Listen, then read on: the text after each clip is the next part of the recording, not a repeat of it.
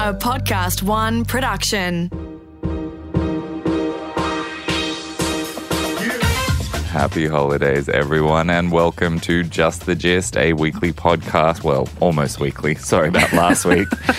Brought to you by Rosie. Waterland and Jacob Stanley. The very, very busy, important woman herself, Rosie, is going to tell us just the gist of what we need to know about a topic of her choice, which this week is.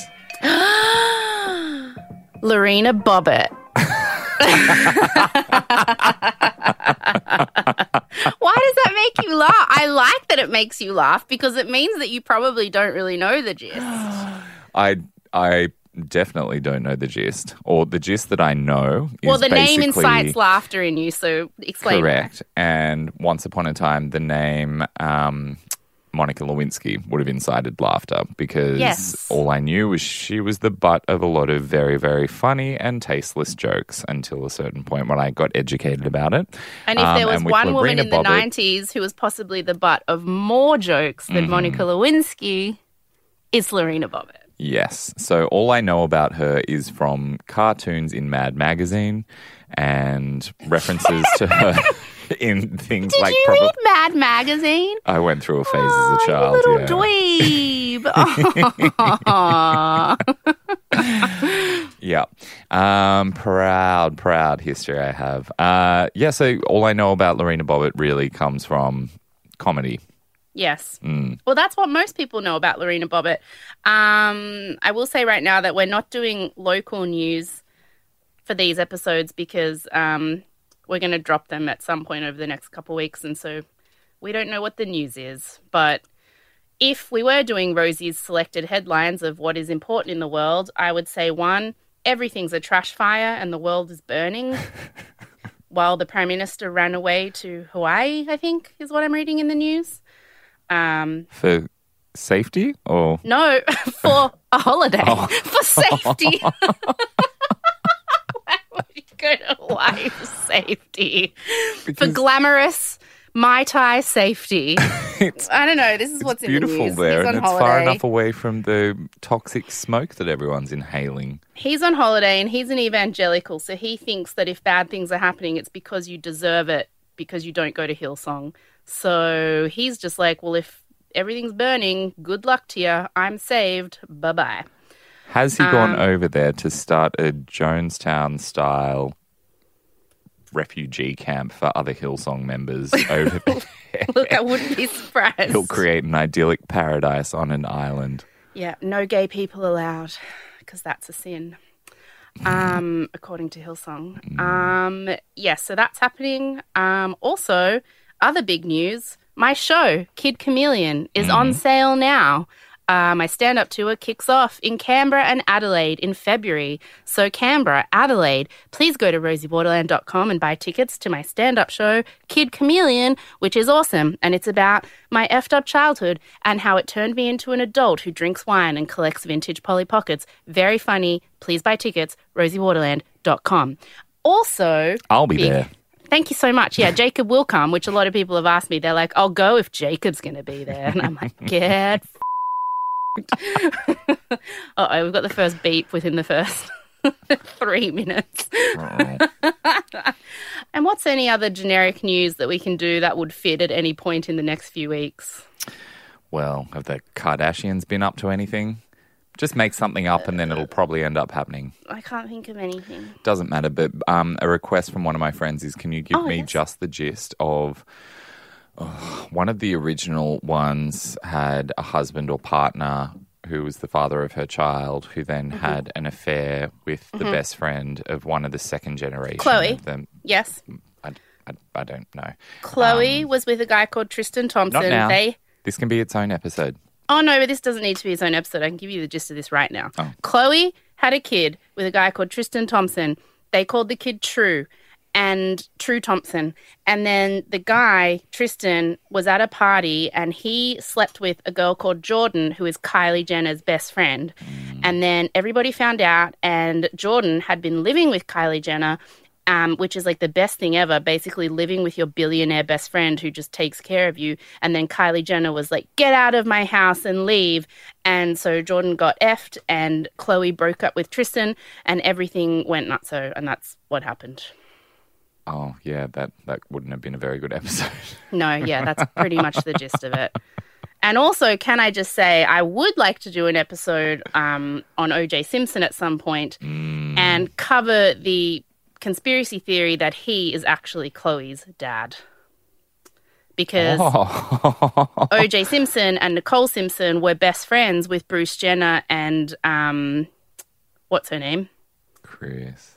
Kris Jenner. Oh, I'm so upset. I Um, know that. Oh, And so Kris Jenner apparently cheated on Bruce with OJ, and because OJ just cheated with everyone. Um, and when you see side by side photos as put together by the Daily Mail, so you know it's legit, Khloé looks a buttload like OJ Simpson. It's weird. really? And when it came time to get a paternity test, Kris like got really upset and didn't want her to do it, and Khloé also refused to do it. I think because like maybe deep down she knew that it could possibly be the truth.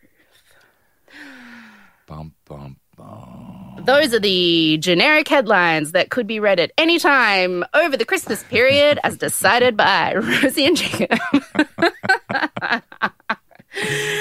also get tickets to my show, Kid Chameleon. Go to rosiewaterland.com. Um, okay. So, shall we launch into Lorena Bobbitt? Please do. What do you know about the story besides that her name makes you laugh and you remember it being a huge joke that you read in Mad Magazine because you were a massive dweeb on the Central Coast? Only briefly. Sunny Coast. Uh, I know that for some reason she cut off her husband's penis. And you just like almost hesitated before, before you said penis. well, I was weighing up you went which term cut off her husband's penis. penis. and chucked it into a field somewhere. Yes. They then managed to find it and put it back on the Mm-hmm. husband. I don't know Mm. his name. Um, yes, I do. John Wayne. Yes. John, John, Wayne, Wayne. Bobbitt. Yes. and then he John lived Wayne. happily ever after as a porn star from then on. That's partially correct. Mm-hmm. Okay. What are your thoughts on her? Uh, That she's a nutter? I cut off think a she dick? had to have had a reason to do it. Sure. No, but not in hindsight. Of course, everyone thinks that now, Mm. but like at the time, do you remember what you thought? Because you're a year older than me, two years older than me, right? Mm-hmm. I was eight when this happened, so you were 10. So I have memories of this happening thinking the news was telling me that she was this psycho woman cut off this poor man's penis. That's kind of the vibe I had always had. Yeah, totally. And I'm sure that's sort of the vibe of the jokes that Yes, I had exposure to. Yeah. Um, And that she was this lunatic. And also, I think she was always sort of portrayed as like a femme fatale. Yes. Oh, yeah, big time. She was very beautiful and she was Latina. She was born in Ecuador and raised in Venezuela. And she was only 24. She was so young mm. and tiny and, and gorgeous. And yeah, definitely very femme fatale. So mm-hmm. very like basic instinct, fatal attraction, villainess mm-hmm. is kind of how she was portrayed. Mm-hmm. So let me give you just the gist of Lorena Bobbitt, the woman who cut off John Wayne Bobbitt's dick. Are you ready for this? Take it away. So, um, her story is this. It's June 23rd, it's 1993. It's the middle of the night. John Bobbitt comes home. He's Lorena Bobbitt's husband. Um, he's a couple years older than her, so he's like about 26. She's about 24, 20, 23, 24. He comes home in the middle of the night, very, very drunk. She alleges that he violently rapes her, which she says he does often, all the time. Um, he then falls asleep. She goes downstairs to get a glass of water. And while she's in the kitchen, she sees an eight inch butcher's knife on the kitchen bench and something in her snaps. And she says she can't remember what happened after that, but essentially, she picks it up, goes upstairs, pulls down the bedsheet, and cuts off his penis. But she doesn't remember that. All she remembers is seeing the knife on the kitchen bench. And the next thing she says she remembers is driving her car while having her one hand on the steering wheel and another hand holding a severed penis. so she basically, it's like waking up from a dream, driving, holding a bleeding dick.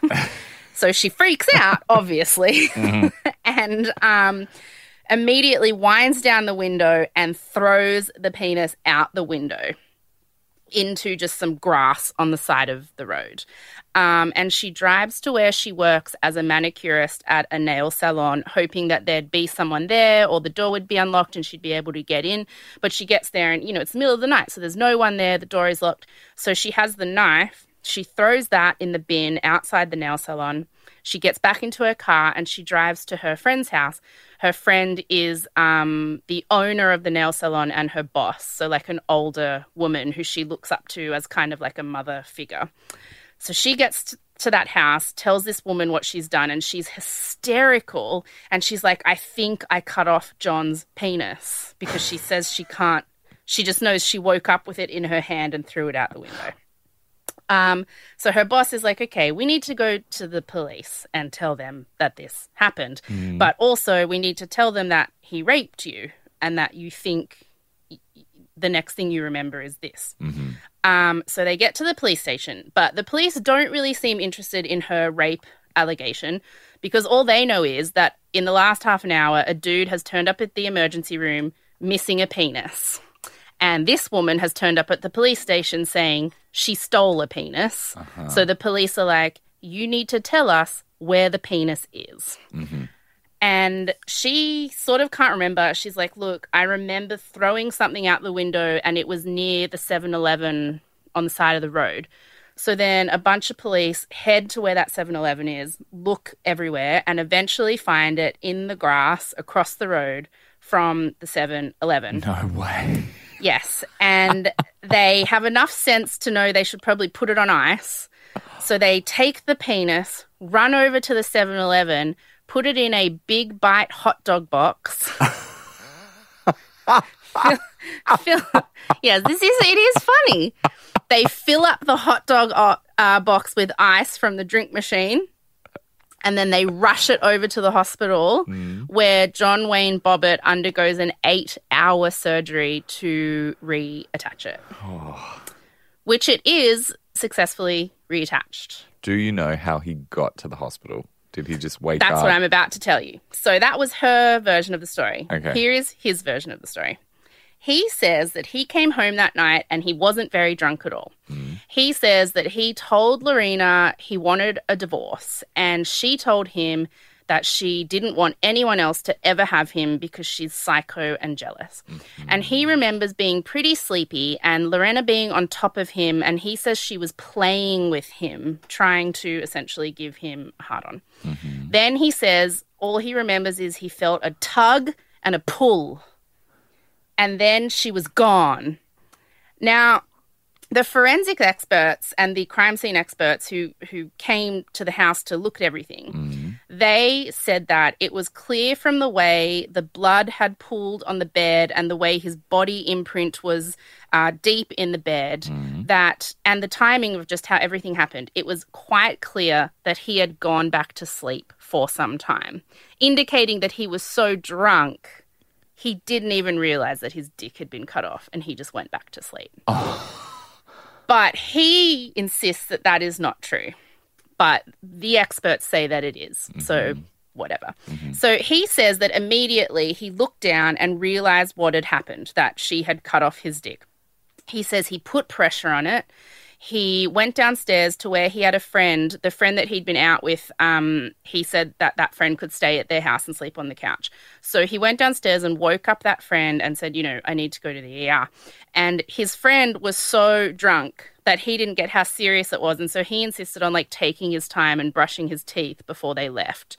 So John Bobbitt said he spent time just standing in the living room with pressure on his severed area waiting for his friend to brush his teeth. Bullshit. Yeah, I was like, you guys are so Yeah. drunk. You were probably like, oh my god, and your friend was mm. like, oh my god, to brush my teeth, and you're like, totally, okay, I'll just wait. Like, they were They were Is that because they did a blood test or breathalyzer or something? Like, do we know? Um, honestly, they they've never. There was. n- I haven't found any information that indicates they were uh, given like a toxicology test. Mm-hmm. But she insists that he was very drunk. Witnesses at the bar insist that they drank a- a- an excessive amount. Mm. Um, and everybody says that there's no way, given the timing of when it happened and when he turned up at the hospital, that he didn't fall back asleep after it happened, which meant he was shit faced. And also, when they got to the hospital, the police on the radio were heard saying he's clearly extremely inebriated, as is the friend who brought him in. So they were they were shit faced. Um, so they stumble in to the hospital and they're like, "Hey, this guy's dick's gone." and that was about the same time Lorena was turning up at the police station with her friend to tell them that she had cut off. She thinks she had cut off. Her husband raped her, and she thinks she cut off his dick. Um, media caught wind of the story pretty much immediately because they, you know, have they listen to the police dispatches and stuff. Yep. Like that's how they get their story. So it was pretty much a story like straight away. Mm-hmm. And this was around the time it, at this period in the late 80s and early 90s of like the Menendez trial and the OJ trial and all that drama with Tonya Harding and Nancy Kerrigan. So this was like the time when news was turning into a 24 hour day form of entertainment, like in mm-hmm. a way that it had never been before. So people um, in the news industry were still kind of navigating how to entertain people every second of every day, which meant they were looking for ways to sensationalize news and um, and put stories on that would get eyeballs on screens. Is that not still happening? Has that not always happened? Oh no, it's still happening now, of course. But back then, it had news for a long time had very much been about like 6 p.m. to 7 p.m. every night. There's a mm. news bulletin that tells you the most important stories of the day, and a mm. newspaper comes out in the morning, and that was news. Mm-hmm. But then cable television happened, and so this was the late 80s, early 90s was when 24 hour news became a thing. Right. So stories like this were what they were dying for. You know what I mean? Mm-hmm. So he was, while he was getting his penis reattached, she was at the other end of the hospital getting a rape kit because she told them that he had raped her. Um, and after that night, he was charged with rape and she was charged with um, malicious wounding. And they both had trials set. So, this is what people don't know that there was actually two trials. He was put on trial for allegedly raping her, mm-hmm. and she was put on trial for allegedly what they call maliciously wounding him. Mm-hmm. Um, so the trials were set for a year after this happened. So this happened in June of 1993, and her trial came first, and that was no, he, yeah, his trial came first. His trial for the rape came first, and that wasn't until September 1994. So mm-hmm. there was a little more than a year where the media was just going crazy about the story. Like it was international news everywhere. Everyone was talking about it. Like, you know, David Letterman did like a top 10 reasons Lorena cut off her husband's dick and SNL did like literally countless countless countless countless countless sketches. Mm. It was part of the stand-up routine of like everyone. Robin Williams did a really famous stand-up bit about it. So did Whoopi Goldberg. Like and I remember it being on the radio when in Sydney the morning radio was like Wendy Harmer and a bunch of other dudes, and they had mm. this song called Detachable Penis that my mum just thought was the funniest thing she'd ever heard. And I still remember it. Will um, you sing it? It went like this. I can't remember, I can only remember the chorus. I can't remember anything. But all I remember was it went like this Detachable penis, detachable penis, detachable penis. That's all I remember. I mean, I was like eight years old. Sounds like something you can really click along to. I know, right? Um, so it was huge, and it was uh, basically all at her expense. Like the initial response to this was Like, he is a poor victim who got attacked by a vixen villainess type lady. Um, she got a lawyer um, and also a publicist, which she said now is because she was literally being hounded by the media. Like, there was, you know, tens and tens of reporters following her wherever she went. There was reporters trying to look in her window. Her house was surrounded. She couldn't work. She couldn't do anything. So her lawyer said to her, "You need some kind of media representative to handle this for you." So she got a publicist. Um, but the second she got a publicist, and the press found out that she got a publicist, they were basically like, well, clearly you're a fame whore, so now all bets are off. Whereas before that, there was still a kind of um, feeling that, well, she's an abused woman and we need to wait to see what happens. And but as soon as she got a publicist, they kind of just went after her. Um, she did one print interview and she did it with Vanity Fair. And in it, she described a marriage that was filled with just horrific, unimaginable abuse. Um, and so this is kind of the first time anybody finds out anything about her. Um, like I said, she was born in Ecuador. She was raised in Venezuela. She came to the US on a student visa when she was 18, just after she finished high school. It was her graduation present to get a ticket to the US. She hmm. lived with family and she was trying to learn English, which she did by watching soap operas, and she got this job as a manicurist. She met John Wayne Bobbitt uh, like a couple months after she arrived in the US. So met him when she was 18. He was her very first boyfriend. She met him at a Marine Corps ball because he was a Marine. He was a young Lance Corporal. He was only a couple years older than her. Um, her family's really religious, so she's not allowed to see him unless it's chaperoned.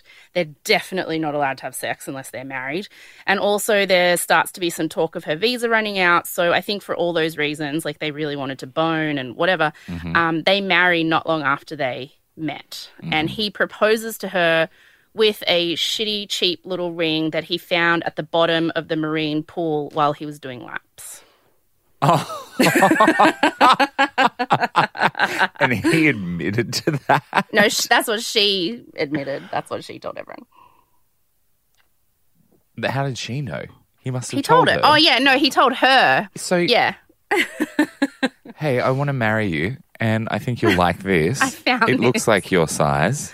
Oh, I don't Caught know. You my know, when when you're I was 18 and it's your first love and everything's kind of romantic, even though in hindsight it's really not. Oh, not okay. Like I remember um, my first boyfriend, Pearsy. He bought me for my birthday like this thirty dollars shitty bracelet that he bought from the chemist. and I swear to God, it was like the most precious thing I owned for three years. I just thought it was so romantic and beautiful, and I never took it off. Like, what a piece of shit. I love that it turns my whole wrist green. I know it did though. Yeah. Um, so they get married, but not long after marrying, everything goes to shit. And she realizes pretty quickly that his sexual appetite is huge, but also really violent. Like he gets off on forcing her to do things that she doesn't want to do. She alleges that he starts raping her pretty much straight away. Um, he starts hitting her pretty much straight away, she says.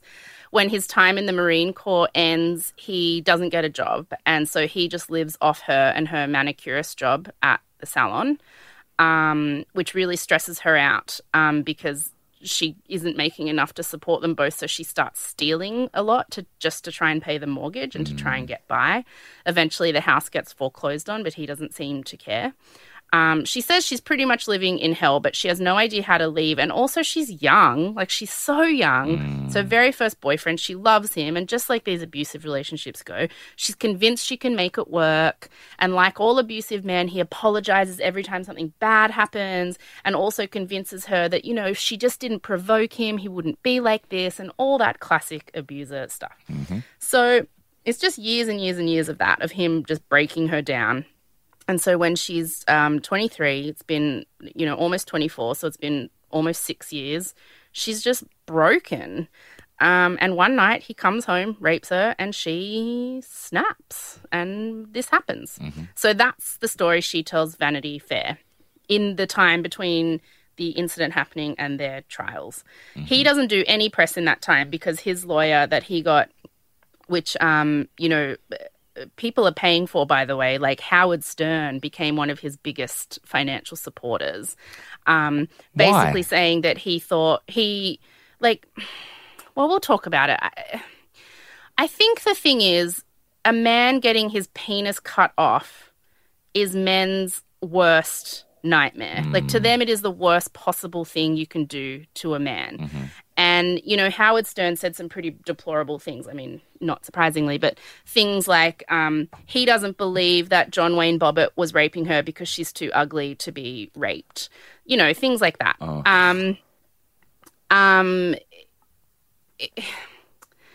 in popular culture at the time, people made out like she was crazy. Mm-hmm. Like he was just this lovely, unassuming man who just wanted to take care of her. And because she was an evil witch, one night she snuck in on him while he was drunk and cut off his dick because mm-hmm. he said he wanted to leave her and she didn't want anyone else to have him. Mm-hmm. Um, and the thing I think about this is, and this is what's interesting, is that at the time, a lot of feminists were coming out saying she did what you know, a lot of women have thought about doing. She mm-hmm. finally stood up for herself in a way that you cannot blame her for doing after having been horrifically abused and constantly raped for six years. She mm-hmm. just snapped. And I think the reason why men came down so strongly on his side is because, particularly at that point in the early 90s, men didn't understand that being raped is just as bad as having your dick cut off. Like, I think men don't often seem to understand the horror of being raped and the trauma of being sexually assaulted isn't taken as seriously as it should be. Even now, I mean, you can see in how pitiful our prosecution rate of sexual assault is. And even if a man is successfully prosecuted, he'll often, you know, get a more lenient punishment than somebody who, you know, lies to Centrelink. Um, it's almost like Lorena Bobbitt figured out a way to violate a man that finally made men feel something close to the equivalent of what it's like for women to be violated. So Whoopi Goldberg had this stand up uh, set at the time where she talked about the whole thing. And she said it was like Lorena Bobbitt finally made men realize what it feels like to be a woman all the time. So men are now freaking out that women are going to cut off their dicks when they least expect it while they're sleeping. And Whoopi said, How do you think women have felt walking home alone for centuries? Like, we mm. constantly feel that way walking around. We are constantly feeling that level of fear and danger. And Lorena Bobbitt has finally made men feel the vulnerability and fear that women have been feeling day to day forever. Mm-hmm. And that is what has made them really uncomfortable. And that is why they hate it. Mm-hmm. And also, Whoopi was like, it's interesting the way they're all coming down so strongly on his side, yet they failed to ever believe us when we talk about these things mm-hmm. and how they affect women all the time. So, um, And also, yes, go. I just want to know if, in addition to the very obvious gender dynamics at play Yes. here, do you think there was also racial discrimination at play, given that she was a she wasn't Latina. born in America? Yep. Yeah, I think so. Um, she has said that there was definitely um, uh, some kind of undertone of that, like she was a kind of um, like people. The way people would talk about her, it was always like she was an exotic kind of um, villainous woman from another country who, you know, had this kind of um, ethnic wild streak. Like that kind of uh, rhetoric Mm-hmm. Too was always spicy used. to control her passions. Yep. Exactly. Too spicy to control her passions. She said a lot of stuff like that was said about her. Um, yeah, so men didn't like it. They didn't like feeling that sense of vulnerability and fear and not knowing when you're going to be attacked. Um, and so they rallied around John Bobbitt like he was literally the second coming of Jesus. Like it didn't even matter that uh, she was alleging he had raped and abused her. A lot of them didn't re- didn't consider that true because he insisted that it wasn't. But a lot of them said even if it was true, that is not as bad as having your dick cut off. Like how dare she? Um, Either way, you are permanently scarred. Either way, you are never the same again. Either that's way, what you're never the same. that's going what to I feel think safe. men didn't understand. This is what is nuts to me. Like, yes, she cut his dick off, but he, how is that to me, that is the same kind of trauma as having. It's both people having their most intimate parts violated. You know why? You know what I'm going to say. Gender, dynamics. So um, there's a trial for um, him raping her. Um, he is found not guilty. And all of his legal fees are paid for by his adoring fans. by his adoring fans. her yes. legal fees are obviously paid for because of the media deals that she's doing via her publicist, which was obviously incredibly necessary. She's No, she's not doing expensive any deals. She does one interview with Vanity Fair, and that's it. That's all she did. She literally hired the publicist just to have someone to handle all the requests, which she refused. Really? So her legal fees were paid for by the salon owner, her friend. Get out. Wow. Okay. I'm not sure how much she got for the Vanity Fair interview, but um, Playboy offered her a million dollars to pose, uh, and she refused. She wouldn't do anything. So his trial comes first in September. Uh, his trial for raping her. He's found not guilty, Oh, which um, is like this huge victory. He comes out of the courtroom, everyone's cheering. The messed up thing is the prose- the state prosecutor who um, prosecutes him for rape and the judge who tries the case is the same state prosecutor and the same judge who are going to try her for cutting off his penis a couple months later. Yeah, what? yeah. So it's like What state as is if you weren't happening doing in? it half-assed. Like they were clearly on his side. Are they in a small town? it's yeah, it's a small town, yes. Um, and when asked why he didn't opt to have the trial moved, the prosecutor just said, "Look, literally everyone from Bangkok to Berlin is talking about this. It doesn't matter where we have the trial, um, both trials." And so this prosecutor went from um, going after him for raping her to two months later going after her for assaulting him and cutting off his dick It's bizarre situation, which I don't know how it was allowed. But once he was found not guilty of raping her, that made her trial extremely difficult because the whole crux of her self defense was that she did this because he assaulted her in such a visceral, awful way that she snapped and did what she did. And so that he was acquitted of that meant, well, now officially that did not happen. So how are you going to explain why you did what you did? Um, they do her trial, and it's one of the first trials ever that is televised, like literally all of it. Um, there were points where, like, at one point, a major arms deal was signed with some other country. Um, Clinton signed this huge deal, and they cut away to cover the arms deal, and the station was. Um, I think it was CNN, were literally just inundated with so many complaints that they just cut back to the trial before the arms deal was even done because people just wanted to watch this trial. Um, she got on the stand, and um, there's footage of it because it was all filmed and on live TV, and um, basically talked about the abuse and it- when you watch her, it's just like there's no doubt she's telling the truth. She's traumatized. She's trembling. She can barely speak. And she's talking about just this six years of hell she's endured with him and what he did to her and how she was a virgin and she didn't understand. And it's, it's just awful. Awful enough that um, clearly the jury believes her. Um, he still maintains that he was fine. He's never abused her. She's a spicy Latina psychopath. Um, he told her he wanted a divorce. She went crazy and cut his dick off. But clearly, the jury believes her because at the end of the trial, she's found not guilty by reason of temporary insanity. And the temporary insanity that her team alleged was that she had been so abused so horrifically for so long that this one night she did just snap. Um, and temporary insanity, like, never works. Like, apparently, the stats are like less than 0.1% that people ever get away with using that. So the fact that they believed her was pretty, I think, vindicating. Um, so all she had to do was serve 45 days in a mental institution because she, you know, pleaded temporary insanity. So she needed to mm-hmm. be evaluated. Mm-hmm. They released her in less than 45 days. I think it was like 38 or 39 because mm-hmm. they were like, she's fine. She's not going to hurt anyone. She's not a danger to herself or others. She was a severely battered woman who couldn't take it anymore. Um, and that's pretty much it. After she's released, she just retreats into privacy. She doesn't do any interviews, she doesn't do any deals, she doesn't accept any money. She goes back to being a manicurist and just tries to rebuild her life.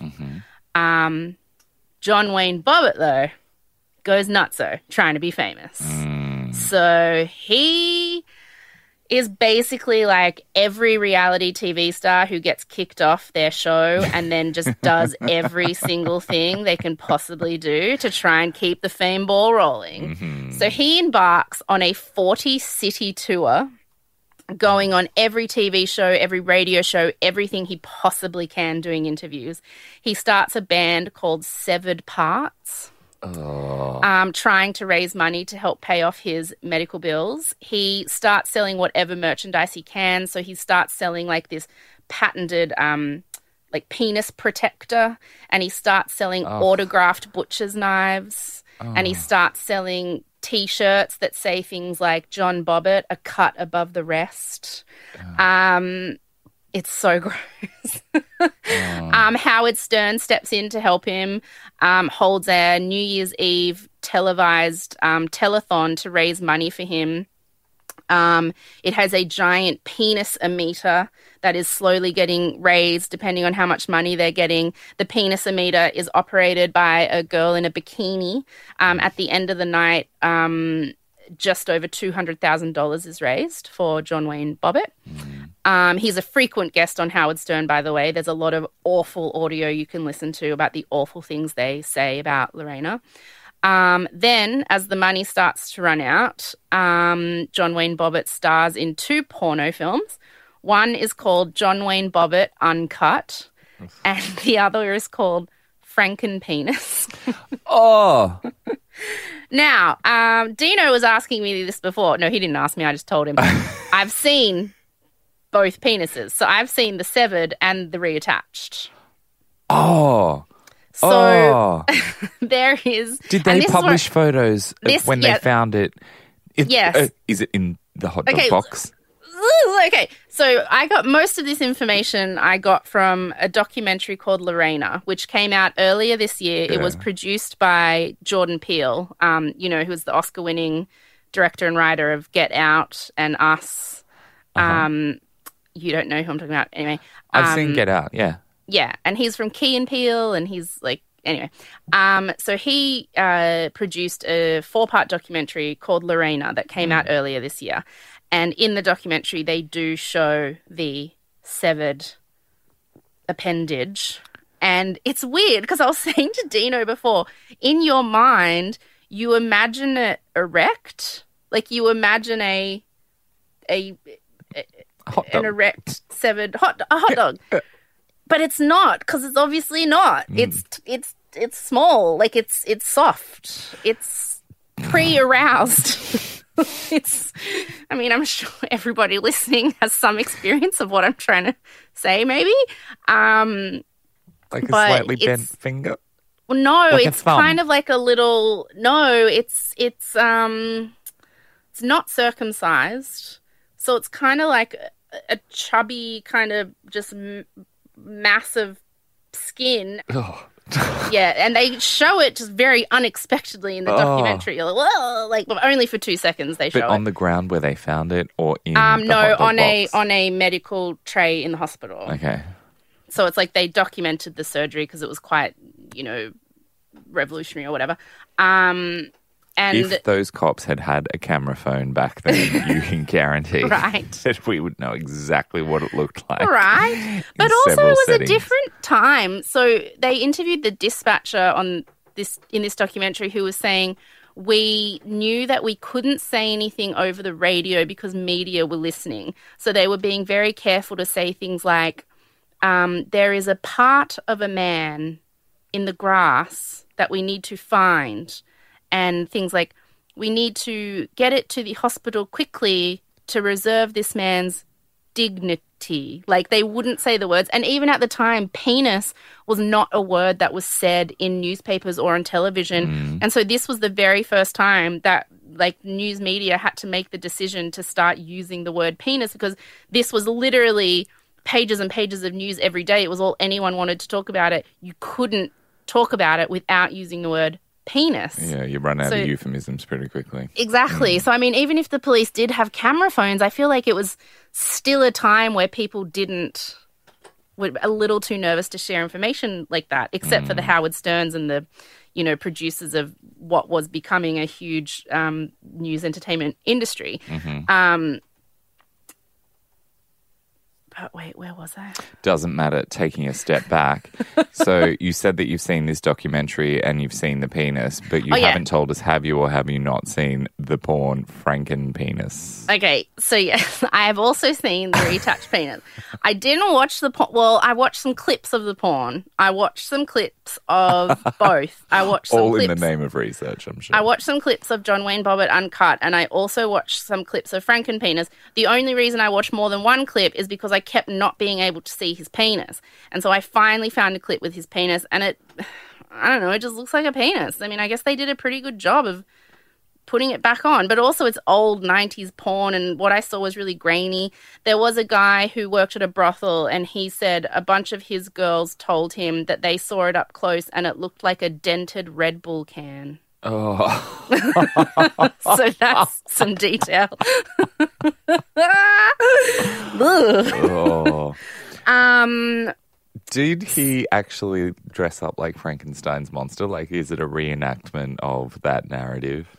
uh, not that I saw, not in the clips I saw. I haven't looked up the plot of the narratives because you know this is just the gist. Okay, sorry, I'm always. I googled some clips just because I wanted to see the penis, Uh, and then I just moved on. Okay.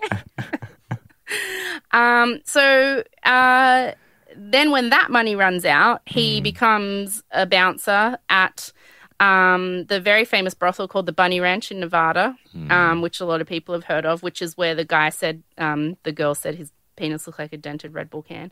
He uh, gets fired from that job for allegedly just being a drunken, drugged up idiot and uh, mistreating a lot of the women. He also gets married and divorced several times and is convicted of assaulting uh, all of those wives. He's convicted of misdemeanor domestic battery against one of them. He's charged with battery against his third wife several times. Um, he's found guilty of stalking and harassing other ex girlfriends. One of his wives he allegedly handcuffed to a bed and raped for days, which he spent time in prison for. So he was convicted of doing that. Um, how long did he spend in prison? not long. I think it was a yearish. You know, not longer than somebody who lies to Centrelink or steals a chocolate bar. Oh. Um, since 2014, he's been living on disability after breaking his neck in a car accident. Um, he also, um, oh, I forgot to tell you, had cosmetic surgery to make his penis bigger in 1996. But in 2016, he had that reversed because he said he didn't like it. Um, he told, this is the best. He told 2020 recently, when they asked him what he's up to, that he's searching for a treasure chest that billionaire Forrest Fenn is said to have buried in the Rocky Mountains. and John Wayne Bobbitt believes that if he finds it, he'll be invited to the White House to meet President Trump in person to express his thanks and support. Oh, I know. um, he's a thundering lunatic. yes. Clearly. Lorena went to college after all this happened. She fell in love and she got married to a man that she's still married to today. They've been married for more than 20 years. They have a daughter, and she spends uh, most of her time working for the domestic violence um, nonprofit she created called the Lorena Gallo Foundation, which is her maiden name. Um, so she uh, that foundation basically uh, helps women who are escaping violent relationships. And that's what she's doing now. In the documentary Lorena, she says that John Wayne Bobbitt has contacted her several times, uh, sends her Valentine's Day cards, birthday cards, is constantly insinuating that he would, if she was willing to apologize, would like for them to get back together.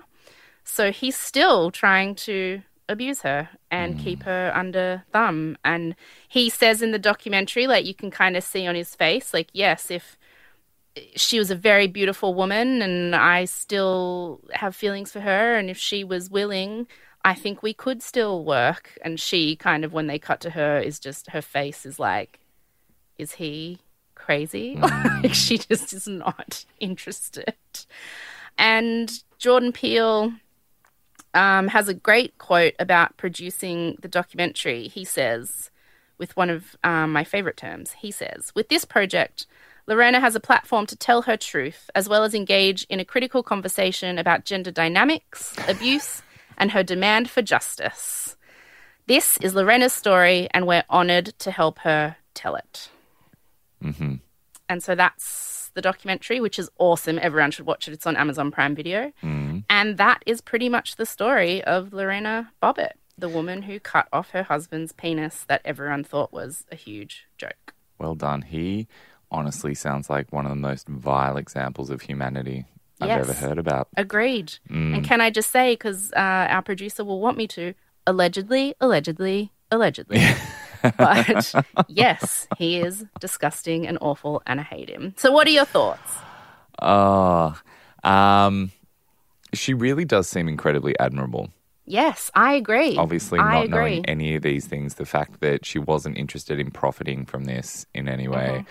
she obviously was being treated like a victim. And after the trials were done, the fact that she just stepped out of the spotlight, even though she was under this intense media scrutiny, she didn't And choose to capitalize on it. She chose to just move away and then just quietly go about her business until the point when she could start to help other people Mm. um, with this not for profit that she's set up. So she actually sounds incredibly strong, and hopefully, she's been able to recover from the torture she was experiencing. and Um, she is strong in the documentary. They the interviews with her are just so profound and and interesting and and just really. I don't even know how to describe it. She, yeah, she just really is an admirable woman, and she tells the story, and she understands that it's funny. Like she understands, like when she's describing, like the police that the police found a severed penis in the grass. She's like, I don't remember throwing it there, but she's like, the idea that these men had to go looking for a severed penis. She's kind, she kind of starts laughing, like, but she also is just so honest about the fact that she was young and ended up in this abusive relationship, and she didn't know how to get out of it, and and has now devoted her life to helping women like that and just lives on a regular street. She never left that town because she said, No, I'm not going to let him make me leave. Mm. I love it here. I came here from Venezuela. I love this town. I'm staying. And so she's lived there ever since, just on a normal street, normal little house with her husband and her daughter. Um, it's incredibly sad that he wasn't held accountable for raping her when it sounds like obviously they came to the conclusion that she didn't just go temporarily insane out of nowhere. Something was Yeah. provoking her to the point where she completely went off the edge for a minute there. Um, so I think it's a real tragedy that he was never held to task for what mm. he was doing to her. And then the fact that when he finally was found guilty of rape, he was only in jail for a short period of time. Like, that's inexcusable. Like most men mm. who are. Mm. Um, so, you know what? All power to her, and Is that very to different him to what you finding thought? that treasure. Is that? Yeah, I know. He's looking for treasure. Off you go, a billionaire sunshine. buried in the mountains because he's gonna get a special award from Donald Trump. Oh, I actually got very uneasy, um, viscerally uncomfortable watching his interviews in the documentary because um, he is clearly uh, a very uh, scary, unhinged man. mm, And it seems quite obvious that he's lying and he just sits there insisting that every woman who ever accused him of any kind of abuse is part of a larger conspiracy to bring him down. And it, it- you just watch him, and he just sounds nuts. Like, and it's, but it's also not that he's nuts. It's that he, you know, is so refusing to be accountable for his deplorable behavior and treatment of women that it's almost like he literally believes his own bullshit. That he didn't do anything, but if he did, it's because he was provoked by psycho ladies. Mm-hmm. Yeah. Anyway, so everyone should watch it. It's really good. Okay. And then I also just, you know, read a bunch of, you know, the Vanity Fair article that she did at the time. There's been a lot. There was a 2020 episode that I watched with him recently, which is the one where he talked about the treasure. Um, a lot, a lot of really, there's just uh, endless amounts of stuff you can read. Um, so, okay, Jacob, if you were at a dinner party and wanted to put people off their sausages, what- I wanted to sound really, really smart. They're baby Franks. How would you give people just the gist of Lorena Bobbitt Uh, in a minute or less? All right. So, a terrible, disgusting misogynist was treating his wife incredibly badly and raping her and torturing Allegedly. her effectively. Alleged. Yeah, you just keep jumping in with those. thank you. Allegedly. Allegedly. Uh, to the point that she then completely snapped, and Mm-hmm. in a moment of temporary insanity, she dismembered him and uh, took off. And when she came to, she had that member in her hand, disposed of it as quickly as she could, turned herself into the authorities because she didn't understand what she'd done or how she'd done it, but she was starting to put two and two together. Um, well, she was holding a severed penis. in the Yeah. meantime, he's taken himself to hospital. Why he didn't call an ambulance, I don't know. Because they were shit faced. They then each have separate allegations that are brought to trial. Each of them is in the end found innocent, effectively, and are mm-hmm. able to then move on with her li- their lives. She takes a very classy high road. He takes the absolute lowest road available to anyone by pursuing horrific media opportunities where he gets to be the butt of the joke ongoing for a small amount of cash, I'm sure. Yeah. Um, continues to treat women terribly, allegedly. Allegedly. Um, and then decides that the best route for him to pursue is being a devoted Trump supporter while searching for buried treasure. In the Rocky Mountains. Mm-hmm. and she is amazing. Mm-hmm. Close That's enough? it. Yeah. There I think go. that's that's pretty much it. That's the story of Lorena Bobbitt. You did well, honey. and Johnny Wayne. Mm. Detachable penis. Detachable penis. I have one question, yes. and it might be just a little bit too detailed. okay. But they televised his trial. Sorry, no. They televised her, trial, Mm. trial, while she yeah. was being prosecuted. Did they not televise his trial while he was being prosecuted? No, they didn't televise his. Um, I'm not entirely sure why. I think because of the nature of the crime, possibly I could just be making this up because it was sexual assault. Um, and at the time, it was a, a media kind of agreement that you don't reveal the identity of a sexual assault victim, which they all threw out the window when they found out she had a publicist. So that might be why.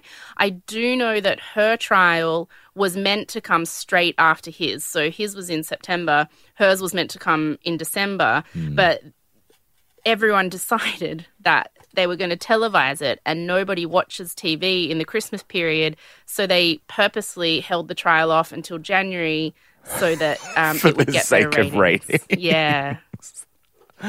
yeah. Oh, Um, so yeah, I'm not. I'm pretty sure that's the reason why his wasn't televised, but hers was. But there was incredibly detailed news reports every day about what was going on in the room during his trial.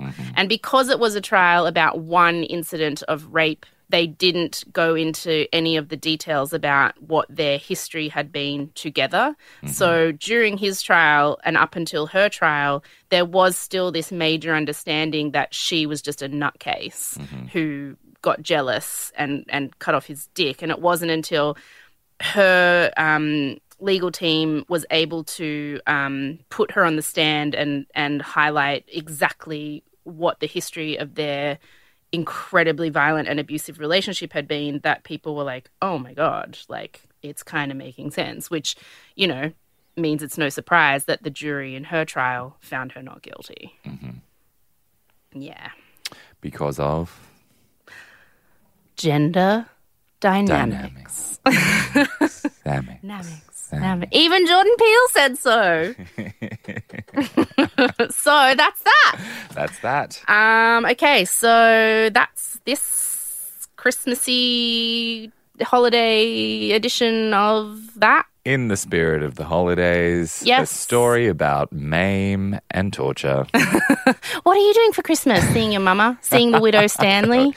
yeah, we'll all be getting together and having a few drinks. It'll be great. Yes. Yes. Well, because my sister and her children are Muslim, we'll be having a non denominational celebration of food and gifts for the children hmm with no Santa and no anything. It's just a time for family to eat and buy things, which is kind of how we celebrate Christmas anyway. Exactly. So That's how we do it too. Wouldn't have it any other way. get a bit pissed, give the kids some presents. Anyway, well, happy holidays, Merry Christmas, uh, uh, celebration, Happy Merry. Bring To on one and all. summer. Yes. Enjoy. No, gross. Ugh, I hate summer. I can't wait for winter. Blah. Okay. Um, we'll have another episode next week while I try and tell him the plot of Cats in celebration of the release of the movie Cats. And it's not even sponsored by Cats. I just think the whole thing is so ridiculous. And I said, you know what my Christmas present to myself is? Talking to Jacob about cats. so tune in next week. That's what we're doing. And then um, I think we'll probably have, a, I don't know, maybe a week or so off and then back in the new year. Meow. Merry, happy, love you. Merry, happy, love you all. Bye. Okay, bye.